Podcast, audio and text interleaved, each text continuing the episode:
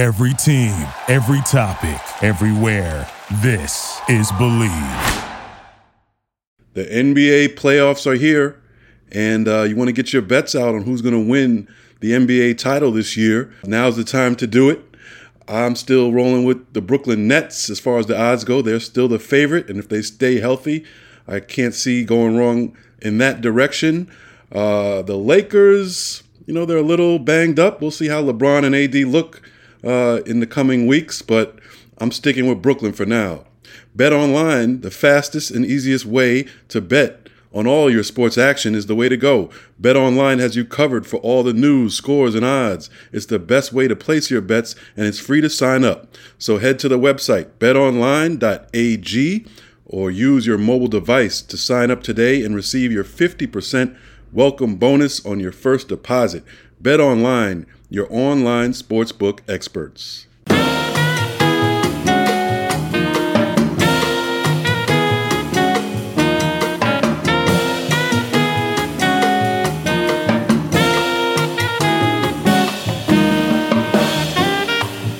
Hey, everybody. Uh, welcome to another very special version of Bill Rhoden on Sports. Uh, this is Bill Rhoden. Very happy because it's getting to be summer. I, I love it. I'm at an undisclosed location here in upstate New York. Uh, and uh, talking about co-host, the great Jamal Murphy, continuing to hold it down in uh, Brooklyn, even though, you know, they told, they, they said, Jamal, that the pandemic is over, right? One, one day, one day they're saying, you can't go out the house. And then the next day, they say, "Oh, okay, it's it's okay, honor system." I'm like, "Shit, you, you got you got to be kidding me." Yeah, it happened. That, I feel like it happened that quick. It was just you know, it, it was. it was on, one day it was off. So uh, yeah, yeah. Well, well I, I want to ask. Yourselves, guess, that's all I can say. Uh, yeah, protect. what, what it, was that? The Staple Singers? They say they say respect yourself. We say protect yourself. Jamal, you want to introduce our very, very, very special guest? Because I, I, I, I like to hear his thoughts on the pandemic on the pandemic being cleared over. Okay, okay. Well, no, like like you said, we have a very very special guest, uh, a, a distinguished guest. We have with us today Scott Pioli, a current NFL Network and CBS analyst, but of course, 20 years, 26 years as NFL GM, VP, player development, uh, and scout. Uh, he's a Morehouse College fellow, three time Super Bowl champion, five time NFL Executive of the Year. Uh, he worked for such franchises as the Atlanta Falcons, Kansas City Chiefs, New England Patriots, New York Jets, Baltimore Ravens, and the Cleveland Browns. Uh, mm. Go on and on. But thank you, Scott, for joining us. Really appreciate it. Bill, Jamal, I, I, am so happy to be here. Honestly, I will say this I am honored to be here and, and be with you uh, on this bill. Now, Bill, I may shake you down here. You mentioned an undisclosed location in upstate New York. I'm a native upstate New Yorker, so uh, when we get offline, I might have to find out where you're at, see if you're anywhere near the hometown. Uh, yeah, your hometown uh, is Williams. What, what's, the, what's, uh, what's Washingtonville, New York. Washington, yeah, yeah, it's down near West Point. So, oh yeah, yeah. I'm actually, I'm, well, I, I'm around. Uh, what can I tell you? How can I? How can I? Let's see. You know, you know the uh, what's the big the shopping? Uh, oh, are you talking the, the Woodbury Commons? Yeah, beyond. I'm I'm a little beyond that. All right, so I grew up. Washingtonville is the next exit after the Woodbury Commons, going uh, up to New York State. oh, okay. Because I, I I usually go up to Palisades. Okay. I go up to Palisades, and then it's, it's eventually you'll hit. Uh, 87, 287. Yeah. Uh, yeah. Up around Don't that way. Too much. Don't get yeah. too yeah. yeah, man. This is this is sort of the flag. The flags turn from uh from go go Biden to they still have the Trump flags out, you know. Yeah. So you know that you know kind of that kind of determine that determine you know you know in other words realities changed and so so the reality here is that it never happened. You yeah. know. So, so well, well, Bill, get we're not going to dive right into this. I don't think like too heavy right away. But Orange County, New York, yeah. um, is where Washingtonville is, and there's okay, a, yep, yep. a long story about Orange County, New York, um, that we'll tell on the next episode I'm on. Um, like I said, because I don't want to dive in too deep, but it's it's it's a shameful history um, in in in the area that I grew up. But uh, Mm. and, it, it has something to do with some of those flags that you're talking about too. Yeah, Orange County is kind of rough. I mean, and, and I think the frustration too, a lot of people is that New York is like this democratic state. I mean, you will never, you. I mean, I'm not saying never, but it's like trying to elect uh, a Democrat when you're in like in Mississippi or something, you know. And so you, you go you go cast your ballot knowing that it's like you just kind of pissing in the wind, you know. Yeah. So there's this frustration, you know. Um, but it's it's uh, yeah. Well, we, that'll be part two. We'll we'll, Yeah, we'll part deal two. with that. But, but although but, but although though Scott, let's tell you, you you come out of the NFL, and the NFL is very you know big. It's a big Republican enterprise. You know, um, the, the the ownerships and all that. I mean, it- it- is that is that generalization? Or is that generally true? Um, I, that's a great question. See, I'm really bad with politics, even though that I, I got myself into some of the, um, into voting rights this year.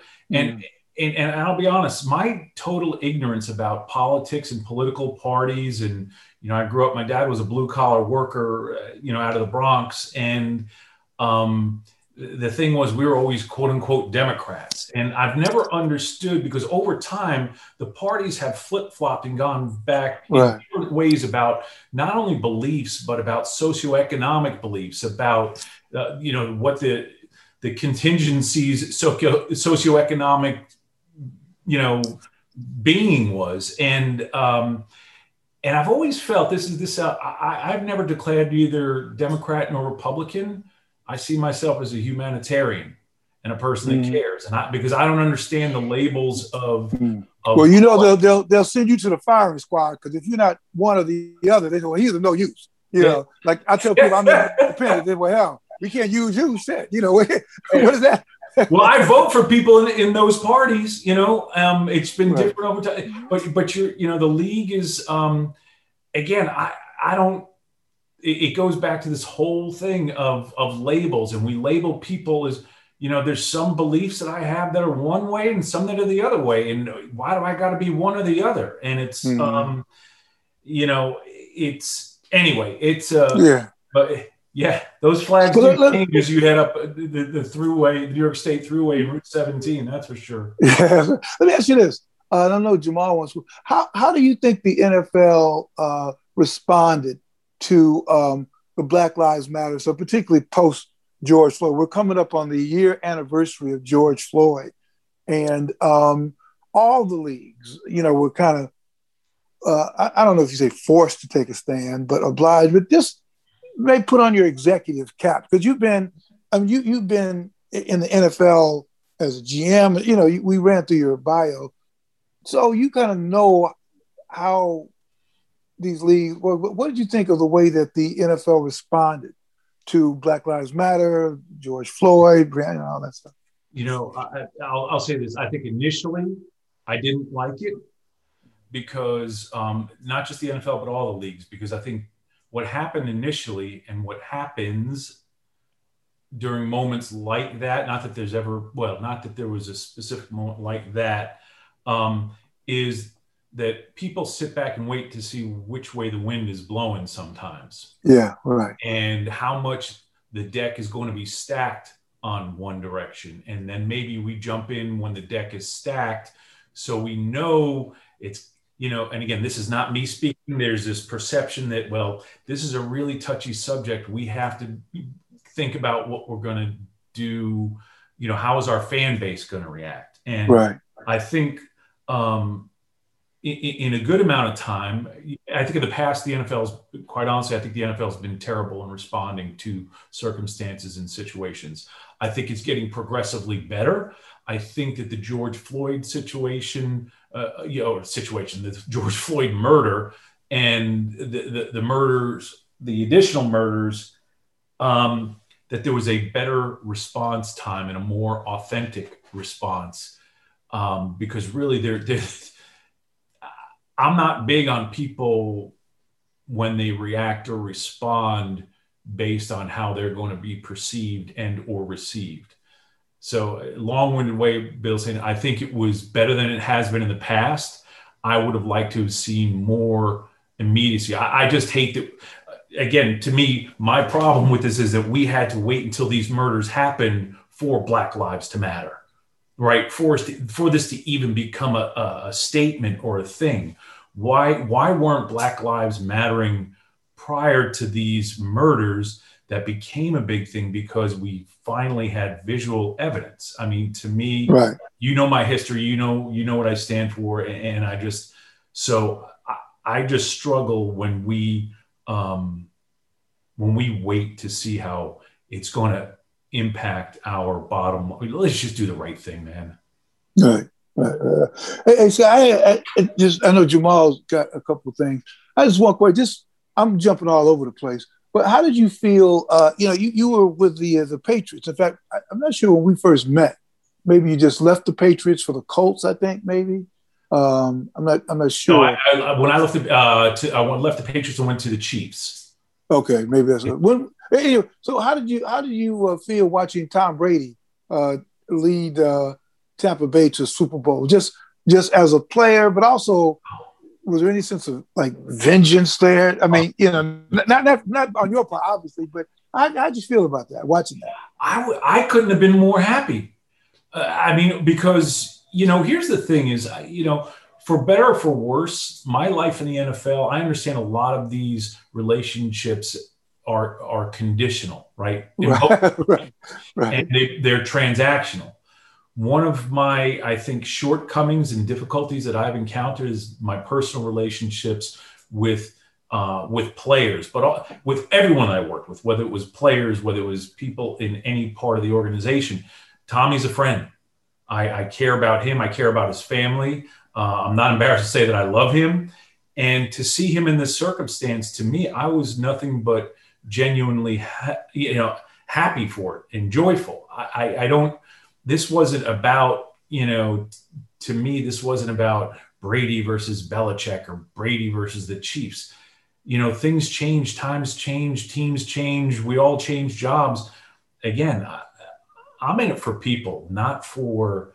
Um, there's enough people out there that want to make stuff messy or um, combative or you know some sort of nefarious uh, kind of storyline. I was just happy for Tommy. I really was. Well, speaking of speaking of Brady, I wonder, you know, you you being an NFL lifer, you you uh, having a relationship with Brady, where was it was it a surprise to you what he was able to pull off? Because to me, it was like a sh- it was shocking. I mean, I could see him taking him to the playoffs, you know, improving the franchise, but to win a Super Bowl in you know storybook manner was was that surprising to you? Jamal, here's what I'll say: is I um I would have never predicted that going into it because of the circumstances. He got to the team late. They had no real off season. Yes, he was working out in parks and stuff with players and, and getting, th- but he didn't know the team. The team didn't know him. There wasn't this ability for there to be. They brought in so many new players. They had a core, so this th- there were new relationships being cultivated. So to me, the way, the quickness in which they ramped up and became a cohesive unit and team was surprising. And, but as you watched, they got better and better each week. And then they started to peak at the end of the season and then really peaked in the playoffs as those relationships got closer and better and they were used to one another. Was uh, again, on the, near the end, was I surprised? No, because I know how special he is and how, um, again, quite possibly the best leader that I've ever been around. And I don't mean just as a football leader, it's because of his um, emotional intelligence, his empathy for human beings, his authenticity, all the things that he is. I saw him um, help bring that team together. And then the leadership that they had, you know, with Bruce Arians and Jason Licht. They, so to me, I, I was, if you asked me when it first started, would I have thought that to happen? No as it as I watched it unfold, I was not surprised. I don't know if that makes sense. Mm-hmm. That makes sense. I was I was in denial as I watched it happen. But yeah, well, you know, Jamal, I know we're on a podcast here, but you know, the fact is we're on Zoom, and I see in your background, I'm wondering if you lost a bet or something. you for those of you who can't see, Jamal's got a, a background in the New York Jets stadium, and, and I'm thinking I was gonna, I was gonna, I wasn't gonna say anything about it, but man, but Jamal's hopeless. See, see, Scott, Jamal, Jamal's hopeless. Like right now, he's one of the happiest guys in the world because the Knicks are finally in playoffs. He's one of those people, man. Those, see, you and I, you and I, I stopped being a fan when I was like 16. You know, I, after that, I just became a mercenary sports writer. You've been an executive, so you know what I'm saying. At a certain point, like you said, it's transactional. Fuck, you know, if it benefits me, that's what I'm for. You know, but Jamal, Jamal, man, is one of these people, man. The Knicks, the, the, Mets. I'm like Jamal, how, how, Bill, how can you Bill, stand it? That's the that's the old me. You know, I've learned from you, Bill. I grew, I grew up. no, I, you haven't. No, I you grew still, up a Jets still, fan. I grew up a Knicks fan. I grew up a Mets fan. Um, I, two of those, the Jets and the Knicks. I'm I don't even care about that much anymore. Jamal, I'm you're trying not to telling the be. I'm, truth. I'm, uh, How I'm happy are you? How happy are you, Jamal? How happy are you that the Knicks are in the playoff? You're Hey. gonna be there, right? Are you gonna be there? Yeah, Bill, I'm I'm born and raised in Brooklyn, so if a team has Brooklyn in the chest, I, I got to go there anyway. So the Knicks, Yeah. Knicks or whatever. But All the, the, right. the pic, the picture is from the uh, press box where I have to be objective. You know what I'm saying? I'm not, I'm not going to take the bait. I don't care about the Jets. I'm happy for Tom Brady. So, so, so, Scott, when when is the last time you were a fan? I mean, like in the in the in the tr- in the traditional, you know, w- before you became a mercenary front office. well, I get you know, there's always this little bit of fan that, that's hidden in me, and, and- and I and I, I got to speak truth. You know, I stopped becoming a, a football fan of teams when I got in the business. Right. Um, but uh, you know, you can't see it right now, but I'm going to slide it out. Well, you guys can see it. I'm a Met fan.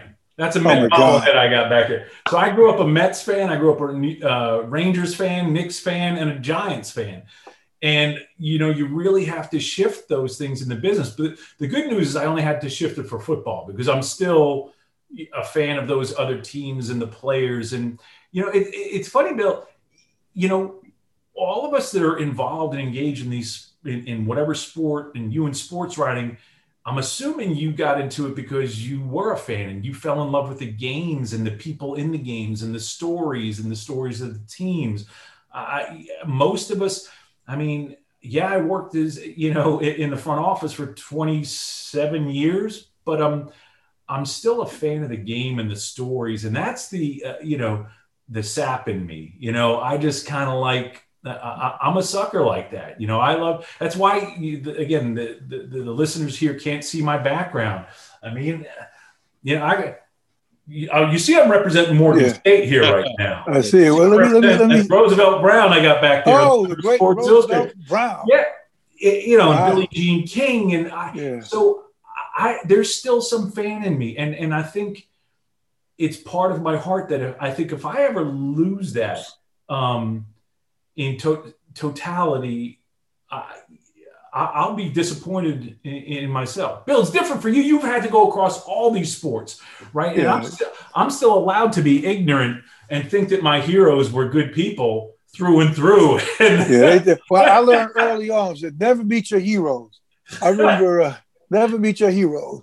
I remember I grew up, man. I love. In fact, they've been trying to get me to write this piece about Willie Mays. I love Willie Mays. You know, I, Oh, that that that Willie Mays team with Cepeda and all oh, those. I, I love. Oh man, the basket catch. I almost knocked myself out going to the backyard and trying to like learn how to do the basket catch. You know, you throw the ball up, it'll hit me in my head because you know the idea was oh. Wi- Wi- Willie Mays, his whole thing was like, you got to be cool, man. No matter what you do, you got to be cool. You got to make whatever you do look either as more on the lawn or walking. It's got to be. eff- And the basket catch, I throw it up, man. It would hit me. the- I said, how does this cat?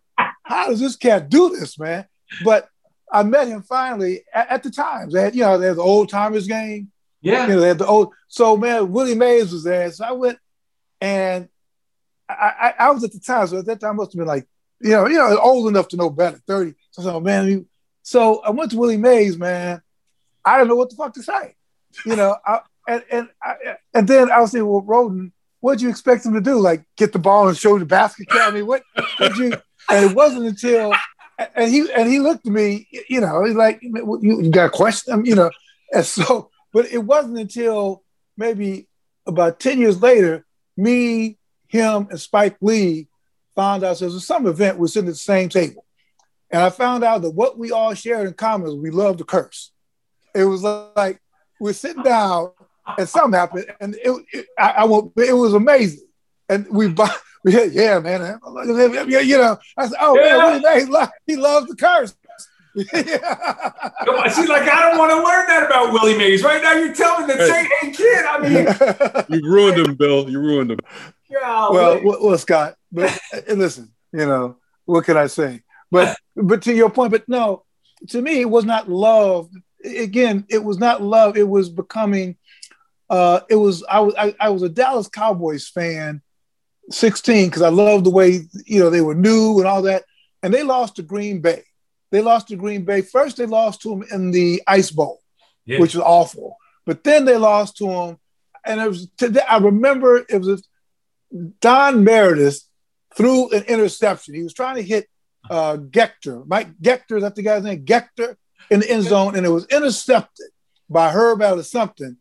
And the the way I felt, you know, as a fan, I said, you know what? I am never going to feel like this again about it. I'm going to get into a profession where I don't have to care like that. Like, and so being a sports writer, I don't have to care. I care, I care about whether uh, I'm writing a story about you, Scott, the great Scott Pioli. I'm writing a column about Scott Pioli and the Patriots are about to. I wrote about how you put this team together and all that. For that day, I want New England to win so my story on Scott Pioli comes out right. The next day, fuck it. I'm on to the next. I'm on to the next executive. You know, you know. But I don't know. I think it's this is a psychological thing about not wanting to care. And I find myself during the pandemic, oddly enough, getting back to caring again because we were all desperate so yeah, I tell you what, a, a psychologist could have a field day with that. I mean, they go into the whole thing. the first girl that broke your heart, and, oh, you know, and, and, I'm never gonna love again. She broke my heart. All that, all that, all that. I, I got to tell you, I mean, this. Well, this is another podcast, but even today, I mean, I listen to love stories and all that. And I say, man, how do I respect people who have been deeply in love, and then they get hurt, and then love again? I'm like, man, how Jeez. anyway, anyway, that's another that's another podcast. How did you get to be? how did you get to be a Morehouse College fellow? Let's let's just abruptly switch gears. Yeah. How, did you get to be a Morehouse College fellow? So years ago, um, we we were having these meetings. at The NFL and um, Troy Vincent and had invited me to a meeting that they were having down in uh, in Atlanta. I, I was in Atlanta at the time, and I had just started, and we were having these these meetings uh, about a, a, lot of things, and there were these secret meetings at Morehouse. And while I was there, one of the first people I met was a gentleman by the name of Dr. David Wall Rice in the psychology department. And David is I, I don't know how to describe David other than he's one of the smartest, toughest, kindest caring um, people that I've encountered in life. And he spoke up at this at, at this meeting, and it was one of those meetings where it was uh, a mixed group. There weren't too many people that looked like me, but there there were enough where people were being overly careful about their words, as we know happened to me, because um, people are afraid to speak the truth sometimes in those meetings. And David was the first one, first person that stood up and tore that meeting up. And mm. he actually walked out for a little bit. And I was like, and he was actually, we were sitting right next to each other. And I was like, man, I like this guy. Mm. I could tell we're going to be friends. Anyway, um, we visited several times during the course of that day.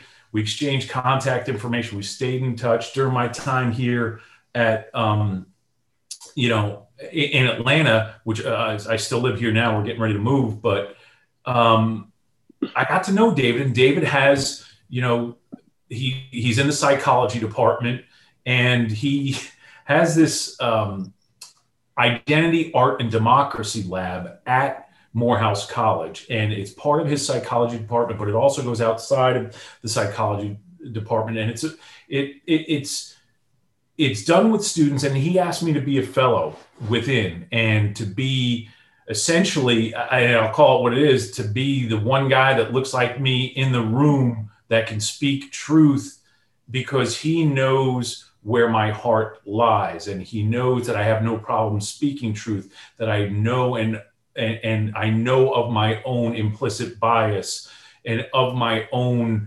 failings at different times in my life so it's it's this place and space where you know he bounces things off of me he also he has introduced me a number of students that i've been mentoring very quietly on the side and you know i've gotten involved with ron over in the uh, journalism department yeah, and, yeah. and, yeah, he, he's Ron Thomas, great Ron. yeah, yeah, I'm sorry. Yeah, yeah. I, I Yeah, mean, yeah. Ron, right? I'm just thinking of friends. Yeah, yeah, yeah, yeah.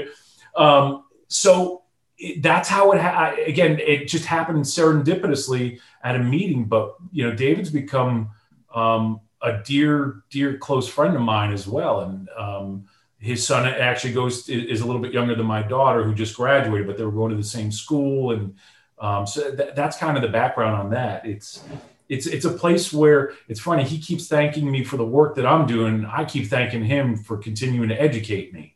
Mm. He and Let- Yeah, let, let me ask, and just sort of follow up. You wrote a great piece um, uh, that I saw. You sent it to me. I, I saw it via LinkedIn, but it was about HBCUs. Yeah. Uh, and I was wondering what this year, no, um, no HBCU players were drafted. And I was wondering what you made of that. Uh, and then, of course, I think what happened right after that, everybody snapped up as a free agent. but what, what do you what do you uh, what do you make of that? Um, you know, uh, there, there were glory days, of course. But what do you make of that? Yeah, th- th- there's a lot of assumptions to make, and some of the assumptions, as, as we know, assumptions can be right and, and they can also be wrong. I think, um, again, as an executive, a former executive, as a scout, uh, former scout, and a scout who actually, you know, one of my first jobs and duties was was scouting HBCUs.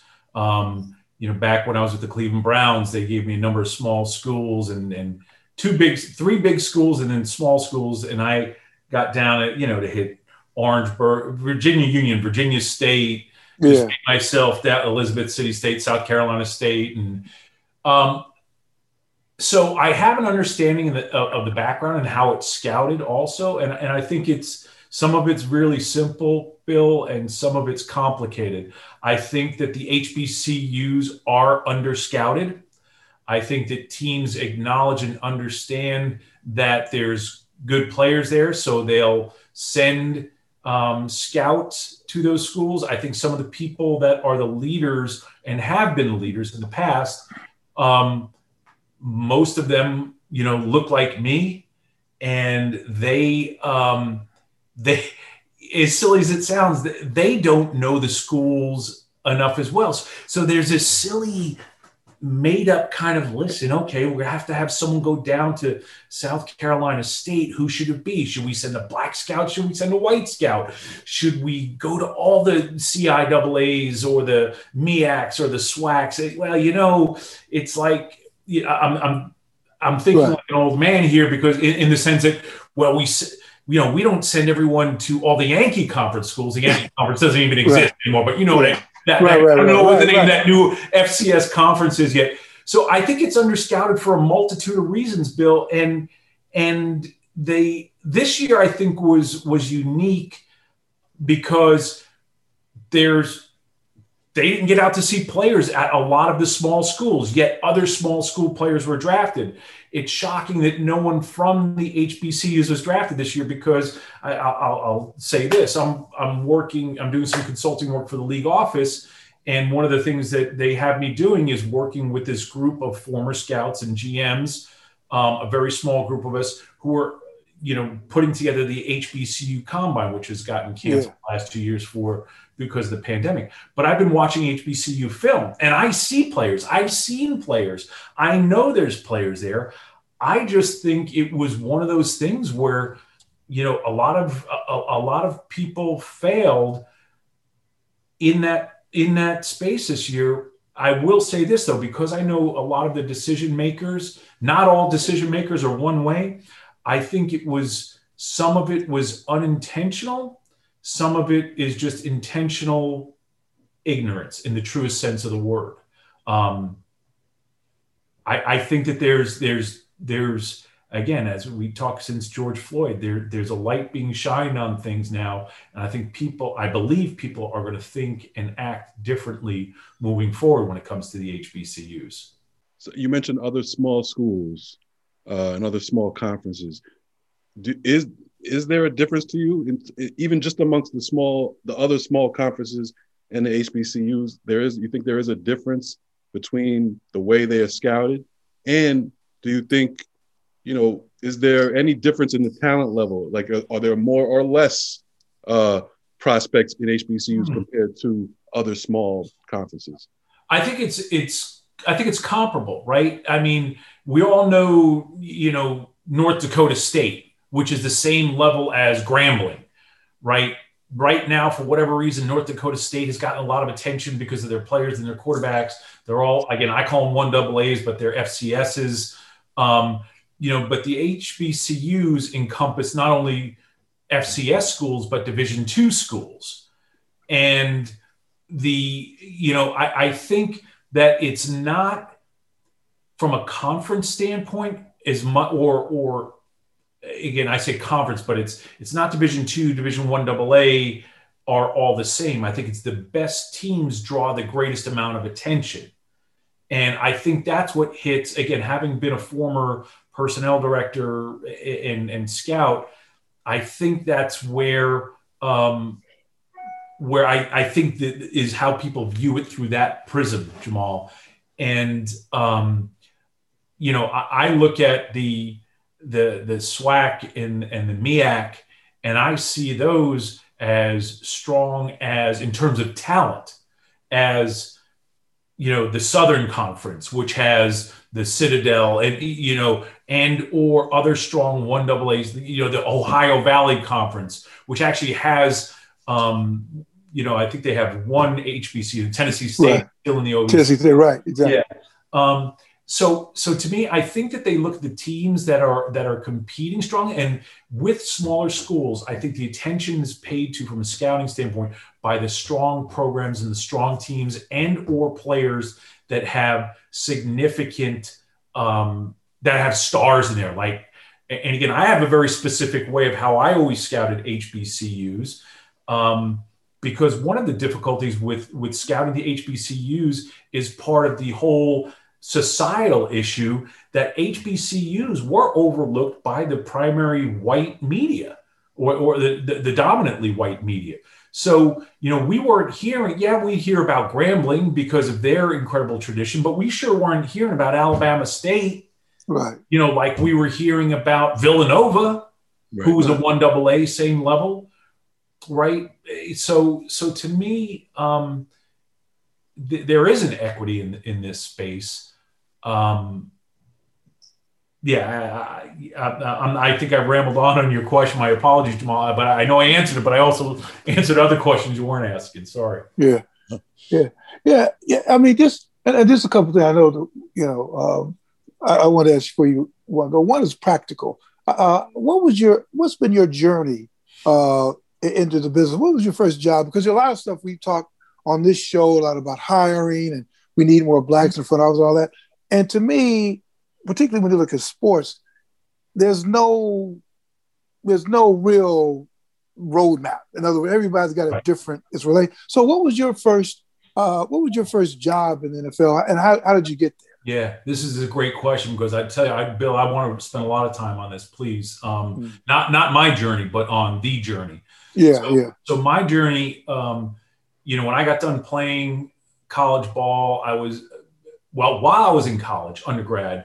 Um, a mutual friend, uh, one of my best friends, his girlfriend introduced me to Bill Belichick. This is when I was. Okay. And, and, where'd you play, Scott? Uh, Central Connecticut, Central that's Connecticut right. State right. University. Right. So. Yep. Um, not a not a big school, right? We were Division two, and eventually moving moved up to one double A. Uh, back when it was still one double A um, or called that.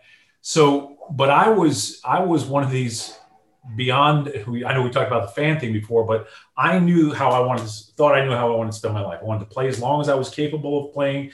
Maybe I'd have a shot at the pros, maybe I wouldn't. But when I got done, I wanted to coach. I wanted to coach football and give back to the game what I got out of it, which was an education and uh, the best times and friends in my life. And so I used to, uh, when I was in Washingtonville, New York, um, it was a summer where I was actually home for a large part of the summer. The Giants had started training camp, so I used to drive down. Yeah, I was one of these kind of football nerds uh, where I, I, I was an overachiever, so I had to study the game, and I was intrigued by the game in order to be good and or get better. So I would drive down to the New York Giants training camp and go down with a notebook and take notes on drills and players and watch them and watch what was going on. It just so happened one of my best friends, uh, Matt Spencer, was dating a girl who became his wife, Cindy, um, was working at the Giants training camp as a security guard. Oh, um, one of those 400 people, you know, they hire that they put. Right. and right, right. I was down there and was talking to her after one of the practices, and she introduced me to Belichick as he hmm. was coming off the field. And we just started talking and, you know, so I had this notebook and, and he's like, what are you doing? I said, oh, I'm taking notes. And he's kind of like, anyway, so we met there and he said, so you're driving from Washington, New York, you know, down and back when you have days off to, he said, you know, if you ever want to stay down here, um, Al Groh and I share this, this suite. You can stay out on the couch in this suite. Oh, and I'm like, "Are you serious?" He says, "Yeah, I'll, I'll, I'll, talk to Parcells and see if I can get get you know you can sit in my meetings and stuff." And this is how it happened. Wow. let's not make a mistake, guys. All right, being the, what this podcast is about, you two can see me right now. What I look like. Right. Easy to make a connection. Right. So. Right. That's how. If, you, if, you're white, let's just let's let's, let's put. Yeah, I'm, I'm, a white guy. I'm a white. I was at the time I was a white kid. Yeah, I'm sorry. I forgot. I'm seeing you guys here, so I forget we're on a, uh, we're on a podcast. So mm. so um, Bill and I cultivated this relationship. I was still in college. I still had two or three more years left of college, and we kind of stayed in touch. And uh, you know, we we we talked every once in a while. We sent letters back when people actually sent letters before the uh, emails, and we stayed in touch. And then when I went to Syracuse as a graduate assistant, well, actually, Bill when, when I got done in Central Connecticut, he was trying to help me get a job at Wesleyan where he had gone. Right. And because I, you know, I was struggling to find a job and he was going to get me a job at Wesleyan. And then this opportunity at Syracuse University came up as a graduate assistant coach where I could go to the Newhouse School and also, you know, two more years of scholarship and then also, um, you know, coach ball. So I went to Syracuse. But while I was at Syracuse, Belichick and I stayed in contact. Because that was back when coaches did a lot more scouting. So I would talk to Bill about not only the guys at Syracuse, but the guys, you know, at Rutgers, Penn State, Pitt. And anyway, it that's how it happened. Then I left Syracuse and went on to Murray State University uh, down in Murray, Kentucky. Speaking of OVC, um, and uh, when Bill got hired at the Cleveland Browns, he called me and asked me if I wanted to come to work. So wow. a very long-winded wow. story, but I think it's important. I wanted to give the, the path of that story um, because it's important. Now I left a full-time job in Murray, Kentucky that was paying me real money full-time to go up and you know, I'll never forget when Belichick offered me a job. I said, listen, I'm offering you a job. I don't know the title. I don't know the duties. You know, you're going to work in every, you're gonna do whatever, whatever we need you to do, you can do. And just remember, the more you can do, the more you can do. Right. Right. exactly. He said, "Do you want the job or not?" And I'm like, right. "Heck yeah!" And then the next right. day, well, by the way, I found out how much I could pay you. Um, I still don't know the job, dude. It doesn't really have a title, but I can pay you 16 grand. Do you still want it? I'm like, heck yeah. Now this is 1992. We're not talking about 1965, right? This is 90. So, um, but it was an opportunity in the NFL, and it was it was terrific. But you know, I think it, it it was a blessing in my life, but I think Bill, if we were to sit here and, and Jamal, if we were to sit here and talk about this in depth, again, the audience can't see me, but as a young white guy, it was a lot easier. But do you think? But do you think that you know? Okay, fast forward now, the league, you know, like seventy some percent of players. But do you think that still is unlikely to happen that the white guy, because of power structure, you know, to be, do you think that it's more likely for a black guy to have that same type of opportunity, you know, chance meetings, or do you still think that it's it's hard for for Bill, we've made progress, right? Yeah, I mean, you're asking me, do I think is a better chance of it happening now than than it did in 1985? Yeah, it's a better chance, but that still doesn't mean it, that it's any good, right? Because sometimes we talk about progress, and and, and I appreciate progress, but progress isn't enough. It's right. just not enough because you know people that's when people start breaking down statistics and analytics into making something look better than it is well look at how much progress it's an x percent uh, an x percent increase well you know that, that that that that's not where the truth lies so is it easier is it better is it is it different than it was yeah it is but that doesn't mean it's good enough which is why i intentionally when I got into the, the, the, at the moment that I got into a position where I could start hiring people, I intentionally made sure that you know one of my my first hires in 1997 when I became a pro director at the at the Jets. Yes, Jamal, you can smile. The Jets. the uh, was was JoJo Wooden, right? And and JoJo Wooden. I don't know if you all know JoJo. I think is I think his title is vice president of player personnel with the Los Angeles Chargers right now. Um, oh, wow. Okay. And, and, JoJo played at Syracuse. And JoJo, so I met JoJo when he was on scout team. You know, he was on my, my Joel Collier and I coached the scout team, and we coached JoJo. And JoJo was at that point in time had graduated college, you know, kicked around a little bit in the NFL, a couple of training camps, but was coaching ball. He was coaching ball up at American International College, AIC, up in Springfield, Mass, a Division two school. But JoJo and I stayed in touch. So I made a point that I was going to hire someone and try to bring someone in that didn't look like me. And and that's the thing is um, my path was easier because of how I look. I think that again, I, I know this wasn't part of the question, but I think it's an important answer is that we have to specifically people that look like me need to be intentional in doing the right thing for the right reasons unconditionally to hire people that don't look like us to make it a better and more fair place. Mm. You think, you know, uh, and I don't want to belabor it, you, you see now that there's a the woman in DC is there's a running back coach and all that. When you when you hear that, what what, what your thoughts? I it makes me happy because I, I actually knew Jennifer well before she was hired, before she got into the NFL. Um, she was actually one of the first recipients of a grant that, that, that my family and I had. Um, I'm happy I'm happy because Jennifer loves football. She's committed to football. She's played football. Why shouldn't Jennifer be able to to coach ball or scout and ball or do what she wants to do? You know why? You know it's funny when you grow up in this game, you're always taught. Um, I remember from Pee Wee coaches to high school, we're all in this together. Come on, right? Why?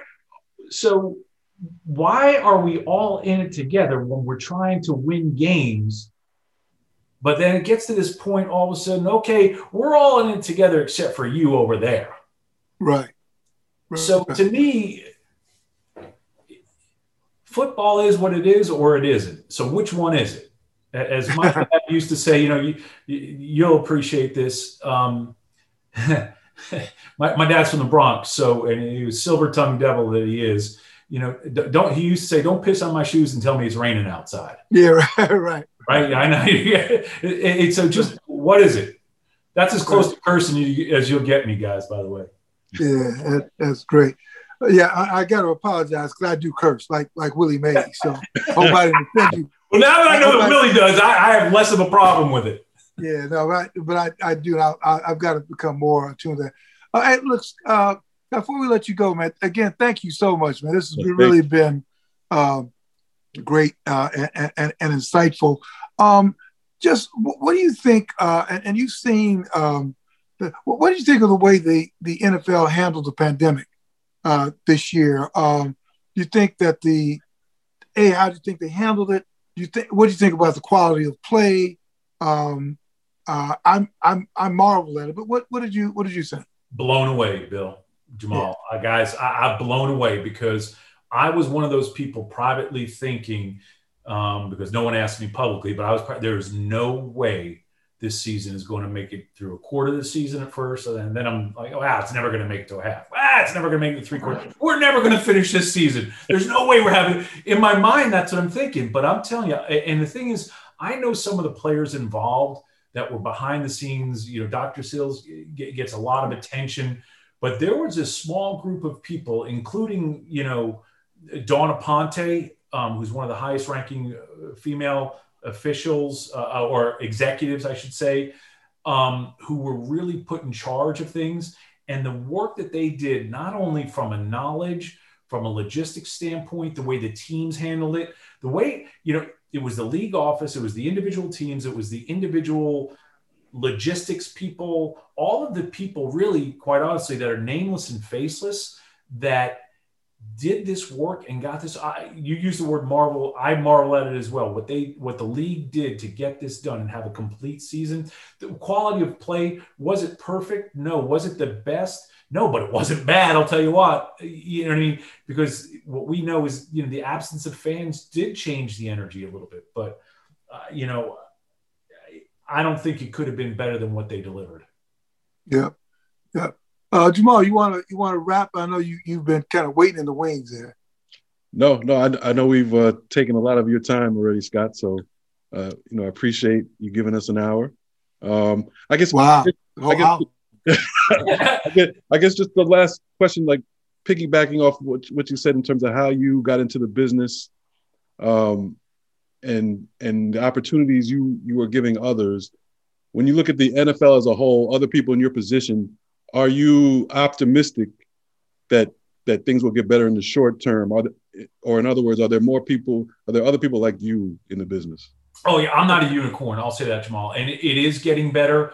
I think people now are less self. And I would say this: I think there's a lot of people look like me that in the past were a little bit self-conscious and concerned about doing the right thing for whatever reasons. And I think it is getting better in the short term. I think it's going to be even better in the long term as long as we keep it authentic and keep it for the right reasons. We can't go about this saying that this is a good business model. We can't go about this, you know, we need to do it for the right reasons. I think it's going to get better. I think it is better. And again, there's there, there's a lot of people that look like me, Jamal, that are that are willing to do the right thing, and um, I think we're finding them more and more. Um, just like we saw some of the crazy people come out on the other side that was despicable i think there's people coming out on the right side now as well um, for this. Right. Hey before i go I, you know i was promised i'd get one question oh, yeah yeah. Now bill this is going to be a heavy question here and i mean this sincerely.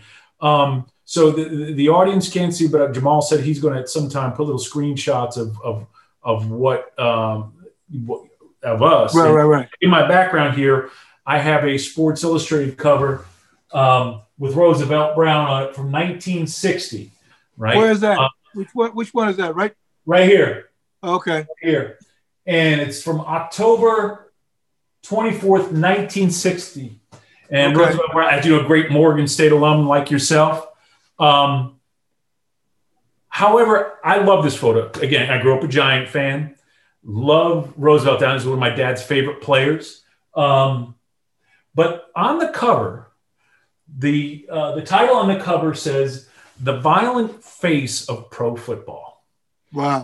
Do you remember that? Ever seen that cover back in the day?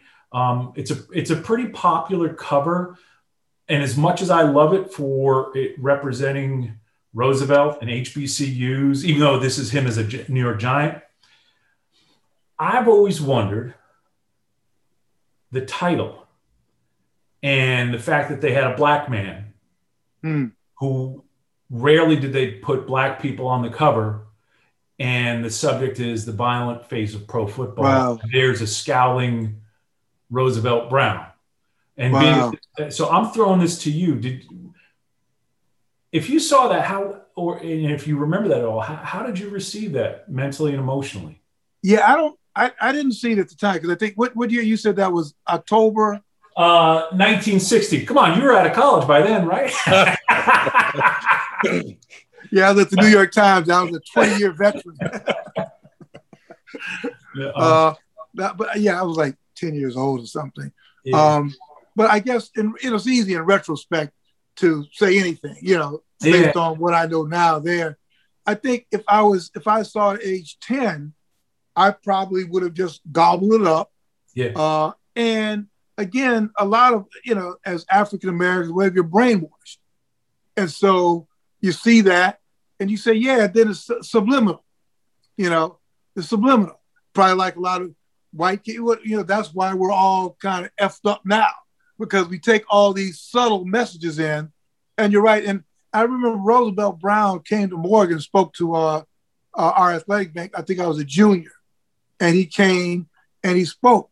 And I remember sitting there and thinking, man, this guy, you know, he didn't seem vile. I mean, you know, he just, you know, but to your point, it's very perceptive of you.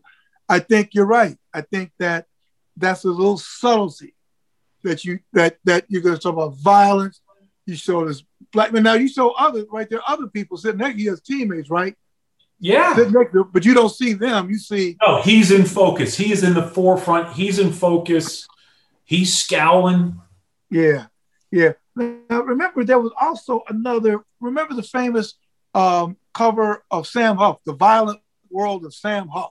Yes. Uh, yeah. I think there was some of him, you know. So, but I think, though, even with that, I, although it was The Violent World of Sam Huff, it was about at some level it was still kind of laudatory. Yes, you know, and, and they were trying. The article tried to humanize him. I remember yeah, that. Humanize. Well, here it was. It wasn't. It was like the violent game. And there's. There's Roosevelt Brown. Yeah, yeah, black guy. He could have been Sonny Liston. Well, they right. had, you know.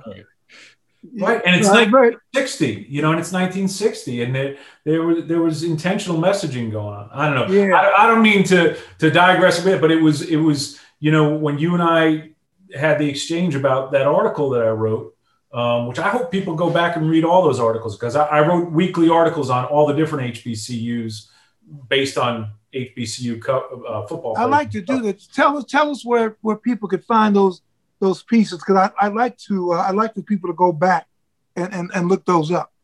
Yeah, I I, I keep rubbing my eyes. Man, allergies up here are like terrible, and I'm that's sorry? why I keep rubbing my eyes.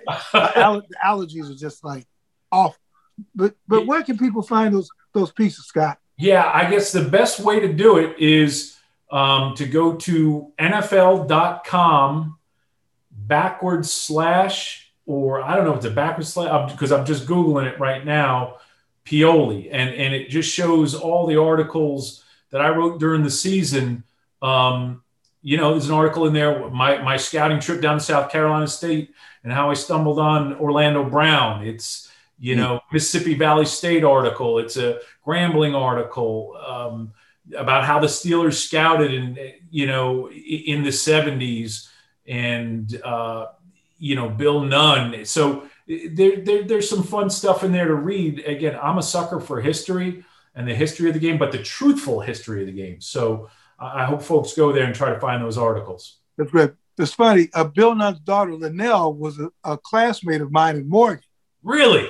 Yeah, yeah. Linnell, she was a Delta. She was. We were. We both came in. Uh, uh, well, she. I was a year ahead of her, but we all do. In fact, I just talked to her a couple months ago because somebody wants to do a project.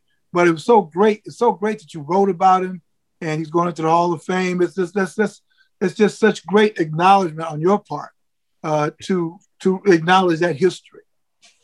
Well, what we need to do is if we're going to talk about history, we need to acknowledge the truth of history. Yeah, those- yeah, the, yeah, the true history.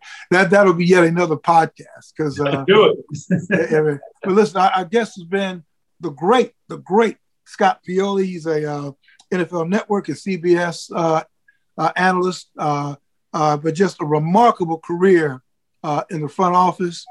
And um, his history is tremendous. Scott, man, thanks so much. This has been tremendous. Always wonderful seeing you in person. you know, so thank you so much, man. This this has been wonderful. This has been an honor. Thank you, Bill. Thank you, Jamal. I, I appreciate you guys reaching out to me, and I mean it sincerely anytime, as long as your listeners can put up with me. yeah, they will. Hey, man, Scott, thank you so much, man. And be safe. Be safe. Yes, Don't believe absolutely. the hype. Yes. Take care, guys. Thank you. Bye bye. Take care. Hey, so Jamal, listen, man, this is this is great. Thanks for reaching out to Scott. That was really educational, insightful, um, and we need to have Scott on more. And to all of our listeners, what do you tell everybody, Jamal, about listening? Or what, what to do? Well, uh, follow us on social media uh, on Twitter at BrosPod, B R O S P O D. Uh, also on Instagram at BrosPod. Uh, you know, you can listen to the podcast. Obviously, you're listening now, but um, uh, keep keep supporting, keep following us, um, and we will, of course, be back next week week with some more great content. All right, and everybody keep the faith. I know that they said the pandemic is over. Don't believe it. Continue to stay continue to stay safe, and uh, God bless. See you next week.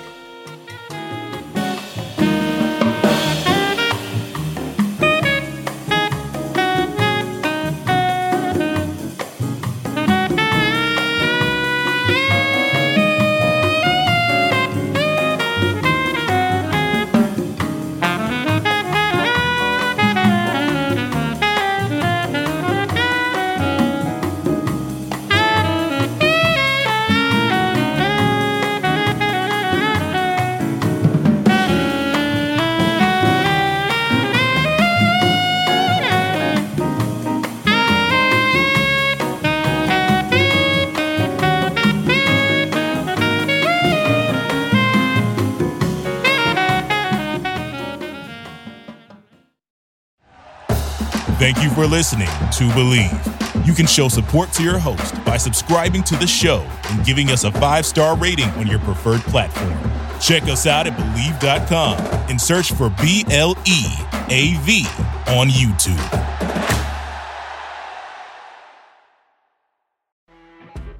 You know, when you're listening to a true crime story that has an unbelievable plot twist that makes you stop in your tracks? That's what our podcast, People Are the Worst, brings you with each episode. I'm Rachel. And I'm Rebecca. We're identical twins who love true crime cases that make you say, didn't see that coming, and we hate the people responsible for them. Listen to People Are the Worst now on Apple, Spotify, or wherever you get your podcasts.